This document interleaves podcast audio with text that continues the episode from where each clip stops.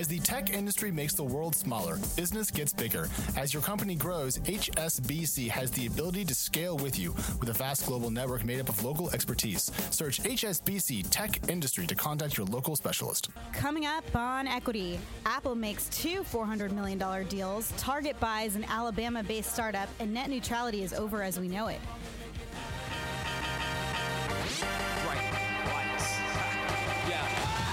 Welcome to Equity. I'm TechCrunch's Katie Roof, joined by my colleague Matthew Lynley. Hello. Crunchbase News editor in chief Alex Wilhelm. Hello. And our special guest today is Eric Liao, who's a general partner at IVP. Hello. Thanks for joining us. Thanks for having me. Uh, first up is the story that Katie broke.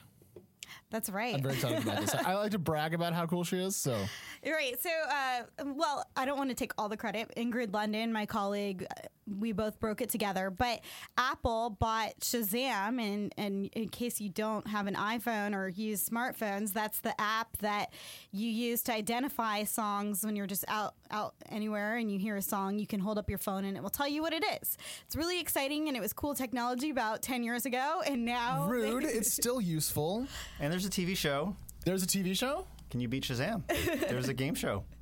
Eric knows because he's an investor, so he can't comment on the deal, but he does like Shazam because he made money off of Shazam. We can't say how much; he won't tell us how much. But, um, but uh, yeah. So, so Shazam has a lot more going on for it these days. Uh, it, it integrates with a lot of different companies, including Apple. It has several integrations there, but it also integrates with Snap, Snapchat, and sources tell us that Snapchat actually tried to buy Shazam about six months ago, and because there was uh, some questions about Snapchat stock or Snap stock. Uh, they were more inclined to go with Apple, and conversations began with Apple maybe about five months ago, and then uh, ultimately they sold to Apple for roughly 400 million in cash. So the Shazam partnership with Snap came into being, and then there was a chance of Snap buying them, but then Apple came in and bought them. Yeah, and that's Okay. right. And, and and I think actually, first of all, four hundred million dollars is nothing for Apple. So a lot of people were like, "Wow, that's so crazy that they would spend four hundred million on this app." And I'm like, "Do you realize how little money that is for a company that's worth like eight hundred and eighty billion?" But regardless of that, Apple is serious about Apple Music, and it's a good way to refer traffic to Apple Music. They do get uh, quite a few referrals there, where because every time you check out a song, it will say you could either buy it on iTunes, you can listen to it on Apple Music, you can also listen to it on Spotify and some of their competitors. So I don't know if they plan on shutting that part off, but Apple definitely has an incentive to keep this in business. It also has a partnership with Siri, so there's a lot that Shazam um, does for Apple, and and if they're serious about Apple Music, it's important for them. They also have uh, fan pages and artist pages that uh, Apple plans to integrate with Apple Music. So. Oh, Ping! They can bring Ping back, guys. Well, I mean, if you look at uh, one of its competitors, SoundCloud, right? Way back in the day, same thing, right? Soundhound. Sound, yeah, SoundHound. Sorry, SoundHound. SoundCloud is the uh, perpetually uh, struggling, struggling. Uh, yeah, SoundHound back in the day. Like, what happened? Well, they collected, you know, ten years or whatever it was of music recognition, and then they came out with this, you know, Siri competitor called Hound, which the technology is like actually incredible. If you've ever used it before, you can do a query that's like a string of like nineteen different questions, and it'll actually get you the right answer. And I mean, if you like honestly, if that's the endpoint, right? You have if you have all this data that you've collected from music recognition, you have tone, you have you know like the actual like what the syllables sound like and the different like and different melodies, what it, what lyrics correspond to, what the definitions of those lyrics are, how fans interpret those lyrics, things like that. That's like a heck of a lot of information. And if you know if Hound is better than Siri, then I mean, I don't know. I don't think it's about Apple Music at all. I think it's about actually collecting all of this data that allows you to create this really good voice recognition service because, like, what defines how good these things are the data that you have. And Siri has been maligned for its uh, slower level of improvements or pace of improvements over the last couple of years. Often, do people say Apple's lack of data that they can share from your phone to the service to improve it? So, in that point, sure, I'll take it. But uh, it's a down acquisition. I mean, the company was valued at a billion dollars, uh, over a billion dollars. Sorry, at its last uh, funding round. So we're seeing a pretty steep decline in its value at the time of sale. Well, I mean, look at Foursquare, right? Like Foursquare was worth however much it was as like a consumer service, and then it turned out that the consumer service didn't really play out, but it had all of this like incredible data, right? So what did it do? What did it do? It became like a city guide, and obviously it wasn't worth that much, but its data was still worth like whatever it was, more than two hundred million dollars or something like that. So Yeah. like if it's a data business, then you know maybe it's not as valuable as in terms of a service, but as like a collection of information that it has brought in over the course of 10 years, that's still worth like quite a bit of money, just not not valued at the same scale as like a consumer service. Yeah. I know Or VC in the room. Like, down round as well.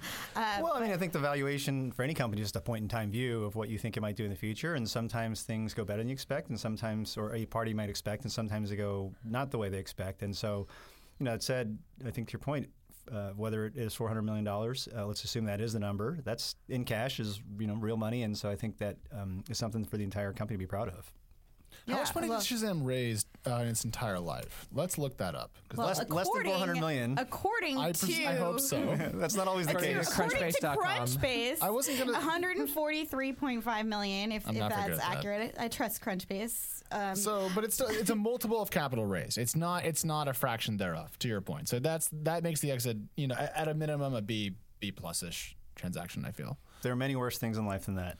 Klingle, for, for example, was one example it of. didn't shut down. what was so that it's a one? win. What was that one juice company that raised like a ton of money? Juicero. Juicero, Also, Oh, also yes. Teforia That- and Yeah. yeah. we weren't gonna name it, but But Shazam Oh, I'm has sorry. been around. Shazam has been around since May 2000, according to. That to makes it this. ancient. Way, bef- way before the smartphones. No, uh, true story. Like I was on a date back in 2011, and the guy kept using Shazam, and I was like, "Why does he think this is cool? Like it's been around forever." And now it's funny thinking about that six years later. That So, so did this guy was trying to show off by using Shazam? I don't know. He just kept Shazamming like every song that That's came not. on. So here, here it is. The very first equity dating tip. Um, if you're on a date with anyone, You anyone, can Shazam once. not even once actually, don't Shazam when out in public because you'll look like a nerd. Unless you want to end the date. Let's see what I. Maybe yes. he was trying to scare me away. Well, Um. Anyway.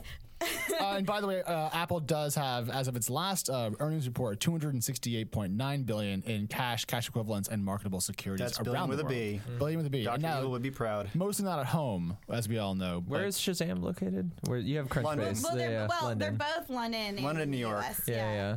So it's it's dual headquartered, I suppose. But but ultimately, I mean, you know, it's it's a decent outcome for them. I mean, it's not the uh, billion that they were valued at, but it's not zero. So- 400 million is still a lot of millions of dollars. I mean, there was the argument in the VC community about six months ago about the is a hundred million dollar exit actually that big of a deal for investors, and people were trying to argue back and forth about if that's kind of a magic number in any way. But 400 million is so far above that that threshold that it's got to be positive for most people. And I hope also the employees aren't underwater here compared to where their options were priced. We'll yeah, I can't I can't speak specifically about that, but I, to your earlier question around 100 or 400, I, I mean, I think it all depends on what expectations were, how much money went into it, how long it took. I mean, if the five of us in this room started a company tomorrow and it got sold for 100 million bucks and didn't we didn't raise any money and split it five ways, I think we'd feel pretty good about that. I would feel 20 But million they, they did raise money and split it with a lot more than that, but still. Uh, That's what I say, it's all what- relative. Which, which company? What what other companies are you going to sell to Apple? Um, And silence descended yeah, upon the none, room. none, none off the top of my head, but you know, if They they, could pay a lot. they could, and so you know, if they want to call, we're gonna we're always listen. They could buy your whole portfolio. They really could. We'd be happy to sell to them for half of their cash balance. There you go. Yeah, they have, they have a lot like of cash. deal This the was an all cash deal, of course. Uh, they yeah, they have a lot of cash, and so a lot of people talk about oh well, Apple doesn't normally pay a lot for acquisitions. We don't know that because they are so large that they don't have to disclose the price for pretty much anything because it's not material. They didn't disclose that this was 400 million. That was based on my and Ingrid, mine and Ingrid's reporting, but uh, they we don't know that some of these other small deals that they made were really small. They could have been tens of billions. No, maybe, we would have Maybe, noticed. maybe I think. because material and the definition of that is a little bit subjective, but it has to be big enough to be to impact the stock. And so I've talked to lawyers about this before, and this isn't the precise de- definition, but they said that you could get away theoretically with something like ten percent of your market market cap, maybe even fifteen percent of your market cap, and not necessarily have to disclose it. 15? Yeah. Okay, so, I was wrong in that easily case. Make a multi-billion dollar acquisition and not tell people. I feel like that would show up in their balance sheet the next. That, that was my quarter. point. Was that we track the cash balance at Apple so carefully we would see that if it was cash. But to Katie's point, if it was stock, we might not. You, you probably still wouldn't see it in cash because of how much cash they generate in a quarter. That's amazing. Right. So a few billion, you're not going to think you, much you of literally wouldn't notice. The story would Yeah. be like, "Oh my God, Apple didn't add cash to its Right, cash as pile. quickly as we oh, expected. Oh, no. Just But- didn't add as much as we thought they might have last quarter. Which is twenty-seven billion. Fifteen percent of let's just say eight hundred billion dollars. Sorry, is like what? What does that work out? It's like one hundred and twenty Well, billion. ten percent would be Yeah, it's eighty about- it's about billion, so it'd be 120. 120 Okay, so I, yeah. did- I, was- I wanted some fact you're, checking the, on you're, math. the, you're good at math. No, I'm not. That's why we have Lynley, literally. Um, great. Well, we can all do math, but yeah, there was there was a, another thing this week with Apple. Uh, I think you're going to tell us about it. Yeah, so there was a, a tiny bit of confusion with this. Um, you know, we Apple announced that they were putting 390 million dollars into this company called Finisar that makes uh, the vertical cavity surface emitting lasers, which are basically Can you part say of that like, five times fast? vertical cavity surface emitting lasers. Blah, blah, blah, blah. So the answer is no. yeah, you might as well like made laser the acronym. Uh, laser's an acronym. Funny story. Um, which uh, is part of Face ID, um, which is basically one of the big selling points for the iPhone 10. Whether you want to do like a poop face or unlock your phone or whatever, right? Um, and uh, it turned out that wasn't like an investment. Uh, it was more like a contribution from the Advanced Manufacturing Fund, which is like basically like future orders, right? Um, so, uh, so it's essentially we're gonna pay uh, what is it, two fifths of your market cap in whatever. what is the market cap of this company It was again? about 2.6. I can pull it up for us. Okay, I thought it 2.6 was- 2.6 exactly. Okay, I thought it was like a billion dollars. Anyways, this tiny company that makes these sensors, which suddenly is relevant again, um, or probably was relevant for a little, right?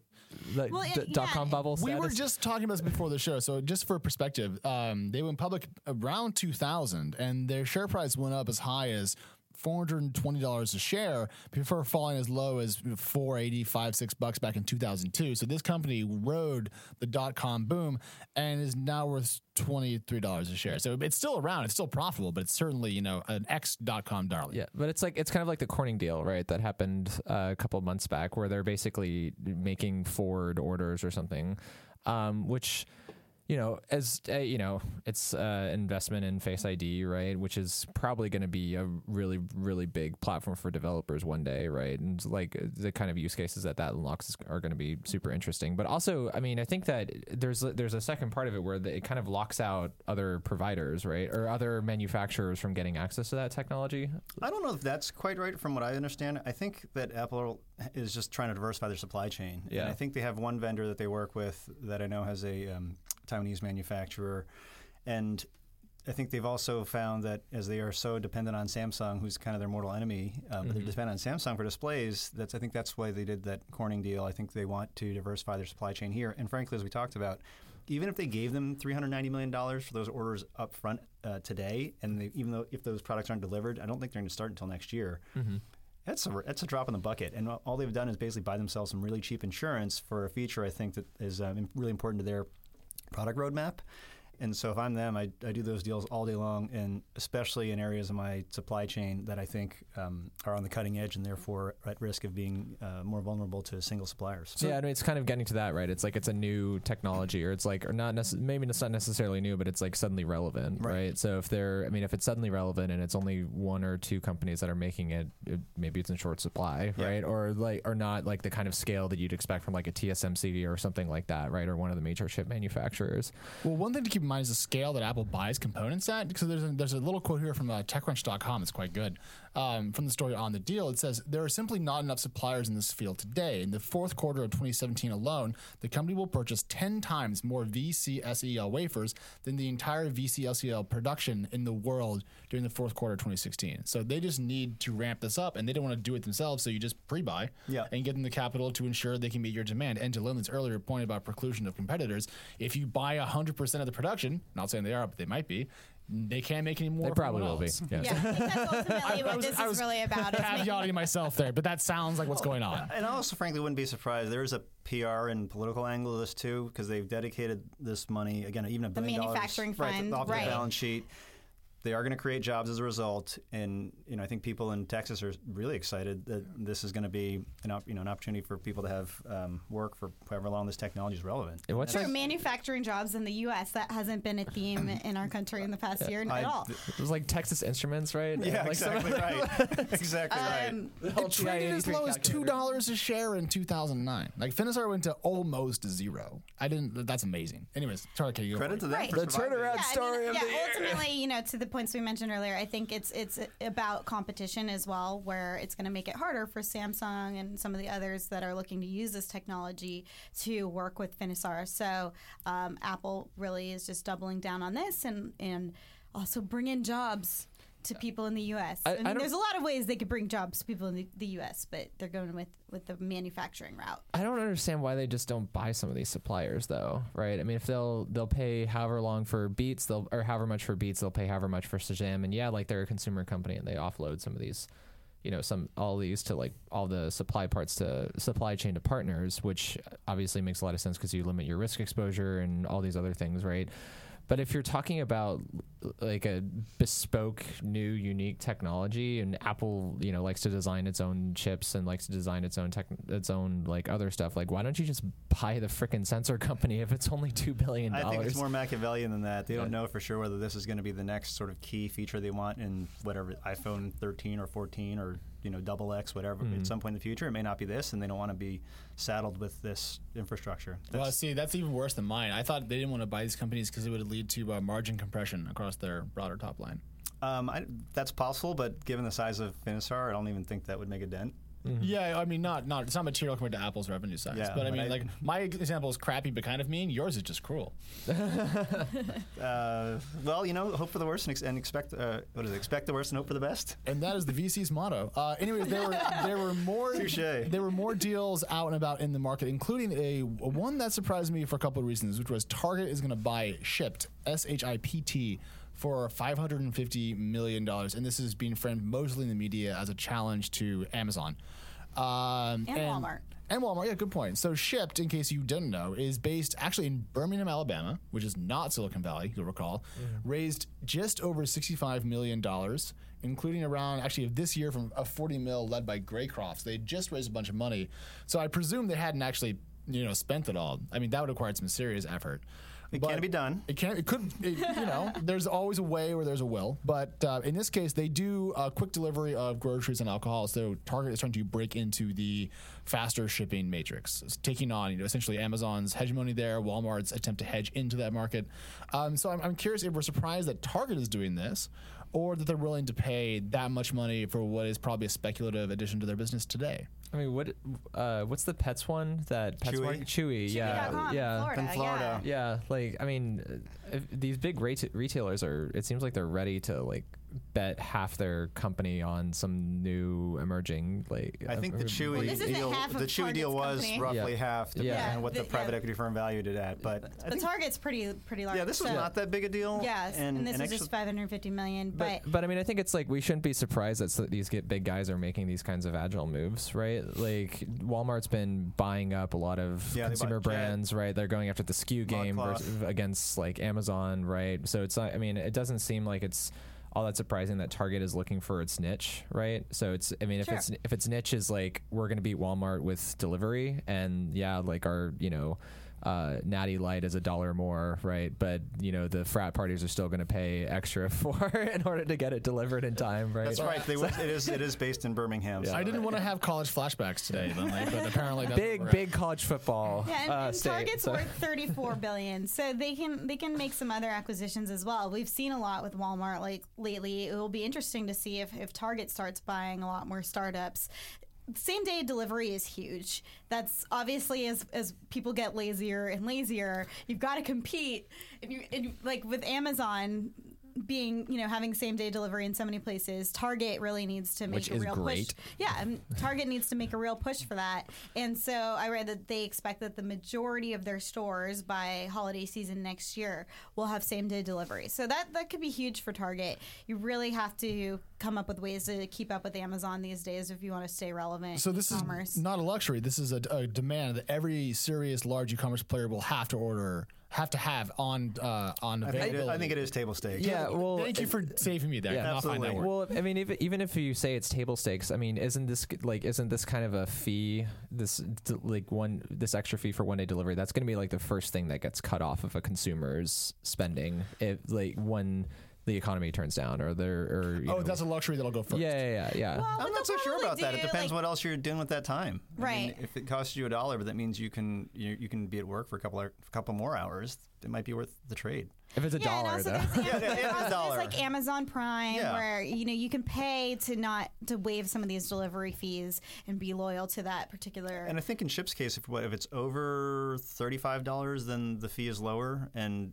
I, I, thought I read something where they were talking about, and they also put out a report and I'm saying sure all of that AOV will was like 160 or ta- something. Yeah, and regardless of whatever whatever it is, Target will, I'm sure, integrate it and um, come up with an idea that makes economic sense for them. But but yeah, at the end of the day, has to make um, we're not quite at drone delivery yet, but they're getting we're getting faster at delivery, and that's what this is all about. So one one last detail, then we can move on to our last topic. But um, Bloomberg had a great chart that showed the the growth of Target's online business over the last pretty much 15 quarters. I think I'm looking at here, and I didn't think that Target had much of an online business at all because I go to Target to buy like socks occasionally, but apparently they've been growing between 20 and 30 percent uh, year over year on its uh, digital business. So uh, it's bigger than I thought, and it's growing more quickly. So they must have saw some friction there and found this as a potential fix. But I just didn't know that they were so large in the uh, particular space. So. Anywho, moving on. Uh, right before we got on the show today, there was Nothing a happened. nothing happened. Nothing happened to the internet. 2017 has been a year devoid of news stories. Actually, there's not one thing that's gone on. No, um, Is it about Uber? it's not. No, it's well, potentially. also it's not about Blue Apron. It's about the entire internet. Yeah. Uh, the FCC just voted, um, and there's going to be a lot of lawsuits that doesn't kind of go into effect now, but to repeal the Obama era net neutrality regulations that passed back in 20, I think it was 15. So this is a watershed moment, and I think everyone's still processing uh, what this means this time because I feel like we're here every two years. Uh, and I can c- confirm that the Washington State Attorney General is uh, filing a legal challenge with a bunch of other AGs. So that Yeah, will the Schneiderman one- too, right? I think like Yeah. the, all these states are going after it. Yeah. In full disclosure, we're employees of Verizon here at TechCrunch. Don't tell them we, that. We can say whatever we want, but um, we're we're not necessarily defending he- them here. But Ajit Verizon owns part of Crunchbase, so you know. Yeah, Ajit Pai, the chairman of the FCC, used to work at Verizon. So I don't know. Maybe he's loyal to Verizon. In fact, I think So there if I'm a a tape- Verizon customer, should they be loyal to me? That's not how that's not how capitalism works. Really, on, really, that's, that's backwards. Really, really fast. I think we're, I, I'm going to propose that we call him uh, "He Who Shall Not Be Named" from here on out. he, he follows me on Twitter. What should I write him? Like I wanna write- I'm thinking about what DM to send. The him. worst part of Ajit Pai, to your point, is that he's actually quite quite He shall charming not in be person. He, I'm sorry, he who shall not be named, very much akin to Voldemort, is quite charming in person.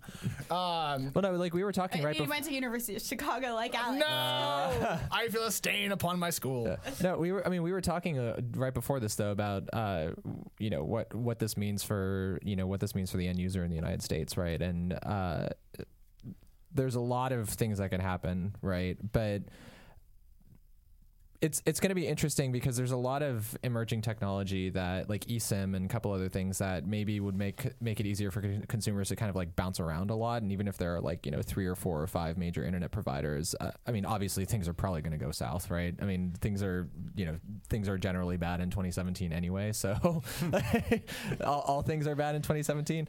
But I I don't know. I mean it's like it's, I mean I don't know if there's any silver lining at all here. Maybe Well, I. Yeah, and so I think basically the gist of it is there's this Title II, which uh, people say is like 1930s era regulation to uh, regulate the telecom companies, and so uh, people who are against. Well, basically, the tele the today's telecom companies are against using this to regulate the internet, and so they're saying that this regulation is bad. But um, they're and, and I'm not saying I agree with them, but they're saying that net, that the net neutrality. Uh, there's been a lot of doom and gloom scenarios out there. That those those are basically hypothetical, but that they're not um, necessarily planning to do some of this stuff. But but I think that there's a real concern for a lot of people that the internet will change as we know it. Yeah. Because if you take away that regulation, we don't know what they're going to do. And so the reason people are talking about all the worst case scenarios is because people are worried because we rely so much on the internet these days. And so, I mean, I wouldn't want to have to pay to go on the internet. I mean, like we, we already had that in the AOL dial-up days. I don't want that anymore. I mean, they're definitely not hypothetical. But yeah, yeah, we, we do have a lot of like uh, just stuff that's happened. Like in 2012, you know, AT and T decided to stop blocking FaceTime, which was a competing OTT service. So I mean, like there's there's a history of bad play by ISPs. But even the historical record is, is is useful, but not not the entire thing to think about. These are profit seeking entities, and if Verizon can make more money by doing things that we would say violate the spirit of net neutrality, because there's no longer going to be the letter of the law if these lawsuits fail, then they're going to do it. And we can kind of just anticipate that because they need to grow and drive more profit, especially as the wireless business uh, matures and, and slows down in terms of growth. So, I, I mean, I actually think that the difference between, and I'm certainly not a legal expert nor am I a historian, but I think the difference between comparing this to the 30s is that those were local monopolies that were being granted, and there's better for better or for worse, there is more competition for high speed internet service that is available here. And we talked about you. You probably have um, a, a pipe into your home, and then you also have the, probably the fastest connection you can get on a wireless device. And I do think that wireless devices, over lo- the long term, have an advantage because it's actually just as the technology advances to improve bandwidth, it's cheaper to install outside than to dig up new pipes. And so, if you're Comcast, you know you can only make that truck roll by and dig up the dirt and dig up the concrete every decade at most. probably. You know, mm-hmm. at most. Whereas Verizon, you know, can be more competitive at, by upgrading routers outside much more frequently. do you guys use? Sorry, do you guys use Sonic at all? I don't. I actually do. I use Sonic.net. Our sound guy is raising his it- hand. it- it's fast, but it goes down a lot. To be honest. Fiber. Fiber. Install. So, uh, the producer, Mr. Gates, is saying fiber, quote, quote, fiber, in a very Yeah. happy voice. Uh, I've got Comcast because Sonic is not in my building. Yeah. So, so Sonic is like a local internet ser- service provider, right? Which is, you know is interesting, is because you know now we have Sonic in our area. Aust- I think Austin has Google Fiber, right? Like there's like there are little like pockets of new Speed like, Pass, another one. Yeah, yeah, there are little pockets of emerging ISPs, right? So I mean, it you know, if if it if you know everything goes to uh, bleep, right? Um, it- I don't know. Life finds a way. Generally, I Yeah. feel like, right? So maybe it offers an opportunity for Sonic to come in and say, "Hey, uh, we're not going to throttle your your Call of Duty. Call you play Call of Duty, right, Alex? no, I'm not, I'm not 14. PUBG? No, I'm What not games do you 15. play? You play, game- you play games. I play I play Destiny 2. And Yeah, same thing. I if mean, you I don't, if you don't like that, don't. it's kittyroof at techcrunch.com. Thanks. um, Actually, it's Katie at TechCrunch. You can you can send me fan mail. Okay. Uh, here's here's my last point. We can talk about neutrality literally all day and bore everyone to tears, but every single small company, every single VC, every single content provider, every edge provider that I know that I've spoken to about this over years of the issue agrees that net neutrality is the best way to preserve a competitive internet. And the people who disagree with that are consistently paid by telco companies and or GPI, who was paid by telco companies. So to me, I just look at the issue and I kind of weigh how everyone's looking at this and i just i there's a preponderance of support on one side of this especially among people that are advocating for smaller players and so hmm. that's where i'm i lean politically just because i'm anti-incumbent by nature Yeah, well, and so screw you gpi I mean, Don't we, get me wrong. I'm definitely pro small company too. well, I know, well Yeah, you. yeah, you're Area actually- investor, area you're- investor. Yeah. Well, small-ish company. You're a late stage guy. size. By the time they meet with you, they're not that. what's the small. smallest check you'll write The smallest one I've written in my career is, is a million dollars. Yeah, but that's not your typical check. What's That's your not a- typical check? yeah there you go 25, 30. yeah exactly, exactly. Ti- tiny companies All guys right. Well, on that note, thanks for tuning in. Come back next week.